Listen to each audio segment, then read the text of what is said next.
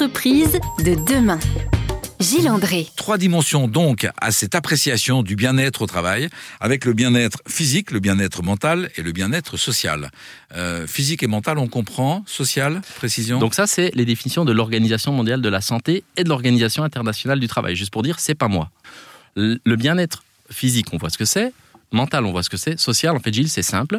Quand vous avez une personne au travail qui a un accident du travail et qui va en arrêt, le groupe social est affecté par cette euh, atteinte, même si c'est pas lui qui a été concerné directement. Il perd un de ces éléments, donc il y aura un impact parce qu'on va priver la personne en arrêt du groupe auquel elle appartenait, de, de ses collègues de travail, et vice versa. Donc il y aura un effet sur le bien-être social de la personne, puisqu'elle sera privée de son groupe, ou alors qu'elle va mal vivre sa relation avec son groupe, selon ce qui lui sera arrivé. Vous, vous dites, Vincent Beau, demain, l'entreprise doit regarder cette préoccupation, cette perspective de la qualité de vie et des conditions de travail, de la QVCT, euh, sur ces trois angles, le bien-être physique, bien-être mental, bien-être social. En fait, ce que je dis, c'est aujourd'hui, et on le voit, vous l'avez cité en introduction, il y a une attente extrêmement forte de vivre quelque chose au travail qui ressemble à une situation équilibrée pour bien faire son travail.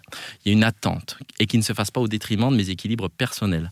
Donc, la qualité de vie au travail va être une attente explicite des salariés pour aller au travail dans cette entreprise et y rester. Aussi forte que celle par rapport à la RSE, aujourd'hui on a besoin d'avoir des entreprises qui sont engagées, qui se soucient de leur environnement, qui démontrent euh, qu'elles euh, ne vont plus euh, utiliser les ressources de la planète sans compter et qu'elles vont même se soucier de la régénérer, cette planète. Complètement. Alors RSE, QVT, même Comment ça joue? Oui. Pourquoi? Parce que un chef d'entreprise qui me disait, d'accord, vous dites que la qualité de vie au travail, c'est la façon dont les gens perçoivent leur travail, leurs conditions de vie au travail, au regard de leurs attentes. Donc ça, il a compris. Il me dit, mais concrètement, qu'est-ce que je dois leur demander?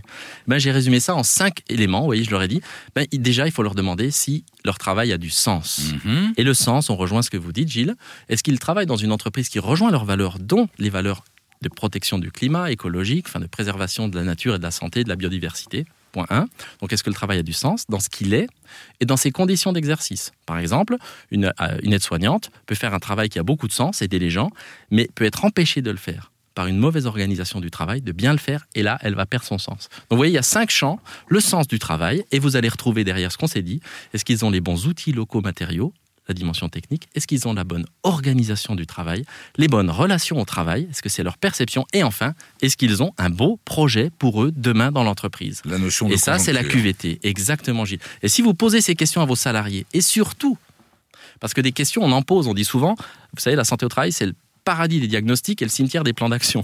On pose beaucoup de questions, on sait beaucoup de choses, mais on n'agit pas beaucoup pour les raisons qu'on a indiquées tout à l'heure. Le grand changement attendu des entreprises, c'est qu'elles fassent quelque chose de ce que les salariés leur disent et qu'elles le fassent avec eux nous commençons à mettre les bons mots sur les notions de qualité de vie au travail, de ressenti et de bien-être au niveau du, physique, du mental et du social dans le cadre du travail. Euh, nous avons donc de belles perspectives devant nous. Il y a, au mois de juin, chaque année en France, la semaine de la qualité de vie au travail. Votre regard là-dessus euh, Je m'attends à une réponse. Euh, mais écoutez, moi je suis pour, il faut parler de ce sujet, mais il faut en parler comme il faut et de la bonne façon. Donc d'ailleurs, les propositions que j'ai pu faire dans mon livre ont été reprises dans un guide internationale, euh, entreprise internationale et bien-être au travail, avec le soutien de l'Organisation internationale du travail. Et donc dans cette semaine-là, je vais apporter ma petite pierre à cet édifice. Il va y avoir une manifestation organisée pour présenter ce guide et remettre les concepts tels qu'ils peuvent être remis en place, avec le débat qui va s'installer derrière, je l'espère. Donc je pense qu'il est bon d'en parler, Gilles, mais je pense qu'il faut en parler de la bonne façon, en remettant, comme on l'a vite fait ensemble, eh ben, les bons concepts sur euh, les bonnes notions. Merci à vous, Vincent. On a compris que votre démarche porte sur euh, l'écoute, la participation de chacun des salariés et qu'il exprime son, ressenti, ses attentes. Euh, on va consacrer la prochaine séquence justement à comment mettre en œuvre à celles et ceux qui nous écoutent, qu'ils soient managers ou qu'ils soient salariés, hmm. comment proposer dans leurs entreprises une démarche plus orientée sur l'écoute et sur la la participation de tous. À tout de suite. Entreprise de demain. Gilles André. Un regard donc assez critique mais très constructif sur la qualité de vie au travail. Euh, cher Vincent Beau, est-ce que vous pouvez nous conseiller une démarche pour euh, impulser ça dans nos entreprises? Alors, la condition pour que quoi que ce soit arrive, Gilles, c'est que le dirigeant ait compris qu'il n'a pas le choix que d'écouter ses salariés si il veut améliorer la santé et la qualité de vie au travail. Mais ça semble tellement évident. Je ne veux pas vous contrarier, Vincent, et quoique un petit peu, il, il y en a peu, mais il existe des entreprises où les salariés sont écoutés, où ils peuvent faire des propositions et où on tient compte de leurs propositions pour l'évolution du travail et où on, où on sent que ces gens-là sont, euh, sont heureux dans leur boulot, qu'ils se sentent utiles, qu'ils se sentent reconnus. Bref, c'est pas un portrait si, euh, si utopique que ça. Il y en a. Vous avez raison, c'est pour ça que je pense qu'on est au bon moment. Il en existe, on a dit au début, hein, mais par contre, pas assez, et on est encore très loin du compte. Donc l'idée, c'est de créer euh, une norme où on est majoritairement des entreprises qui ont compris que c'est l'issue à tellement de problèmes qu'elles ont à gérer aujourd'hui que de faire avec leurs salariés et non pas de faire pour eux, voire même sans eux. Donc comment faire, c'est votre question. Si vous voulez l'engager et qu'il ne vous lâche pas en route, c'est de lui dire ça va être difficile, ça va être cher, un investissement digne de ce nom. Pourquoi? Ben Parce qu'on va passer des heures à écouter les salariés débattre dans chacune des équipes. Et ce n'est pas des consultants qui doivent faire ça, c'est l'intérieur de l'entreprise, à commencer par les managers, les partenaires sociaux, les services de prévention et de santé au travail. Donc l'entreprise doit investir du temps dans cette Exactement. Et le moteur, c'est le management, accompagné par tous les autres acteurs, le CSE, le comité social et économique, les services de prévention santé au travail et le dirigeant en comité de pilotage. Et dans une petite entreprise, c'est le patron qui boit l'apéro avec ses cinq collaborateurs et qui leur demande ce qu'ils veulent changer.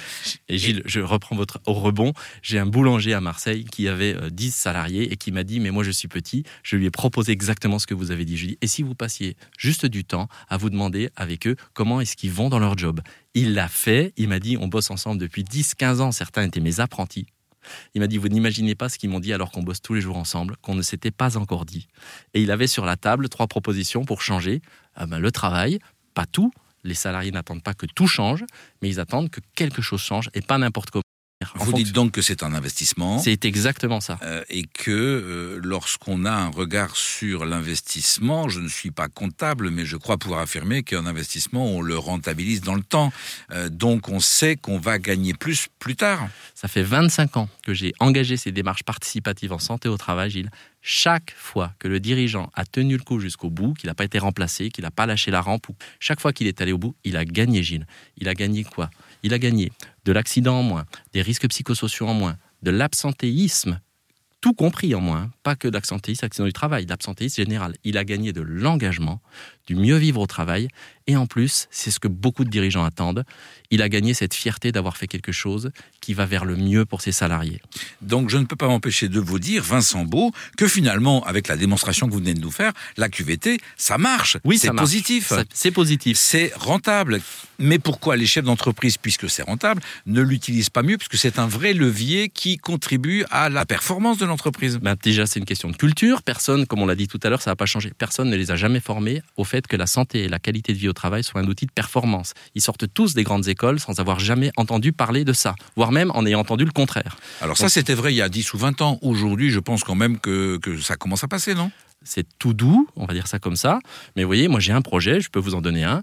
Je souhaiterais, euh, à mon petit niveau, je suis un petit préventeur de province, je rêverais que les grandes écoles françaises, l'élite française, que ce soit euh, l'école nationale, euh, le NSP, l'ex-ENA, que ce soit Polytechnique, que ce soit Sciences Po, que ce soit HEC, que ce soit les mines, ces grandes écoles, je rêverais qu'elles ouvrent une conférence sur la santé et la qualité de vie au travail comme un outil de performance et de gestion des entreprises, en en parlant pour de vrai. Ben vous savez quoi, Gilles? Je les ai toutes contactées et euh, ça fait des, c'est pas qu'une fois, et j'ai jamais eu aucune réponse pour qu'elles me disent allez, on en parle et on regarde le sujet.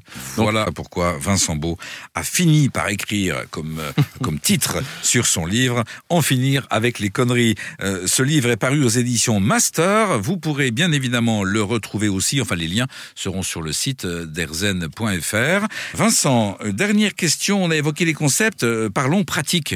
Quelle bonne pratique vous avez pu constater dans une entreprise, ou vous avez pu partager dans une entreprise, et qui contribue à la qualité de vie, qui soit facile à mettre en œuvre? Quelle, quelle suggestion on peut faire à nos auditrices, à nos auditeurs? La seule que je peux vous citer digne de ce nom, Gilles, créer un débat sur comment on bosse ensemble que ce soit dans un séminaire d'entreprise, vous savez, des fois où on part euh, faire des expériences pas possibles et on ne parle pas de ça. Les gens ont besoin de parler de comment ils se vivent au travail. Donc la bonne pratique, c'est déjà de créer l'importance de l'écoute des salariés sur ce qu'ils vivent au travail. Et il y a des solutions à la main des personnes. Tout ne dépend pas que de beaucoup de sommes d'argent à demander à je ne sais pas où, ni de grandes transformations qui viendront jamais. Il n'y a aucune fatalité à ce que la situation reste comme ça. Donc la bonne pratique, c'est créer les conditions du débat de ce que l'on vit ensemble au travail donner à tous la possibilité de s'exprimer. Mmh. Ça me semble être un, très beau conseil auquel nous souscrivons absolument sur RZN. Merci à vous, Vincent. C'était agréable de vous accueillir pour cette émission Entreprise de demain. Rendez-vous à celles et ceux qui nous écoutent eh bien, la semaine prochaine. Merci à tous. Merci Vincent. Merci beaucoup Gilles.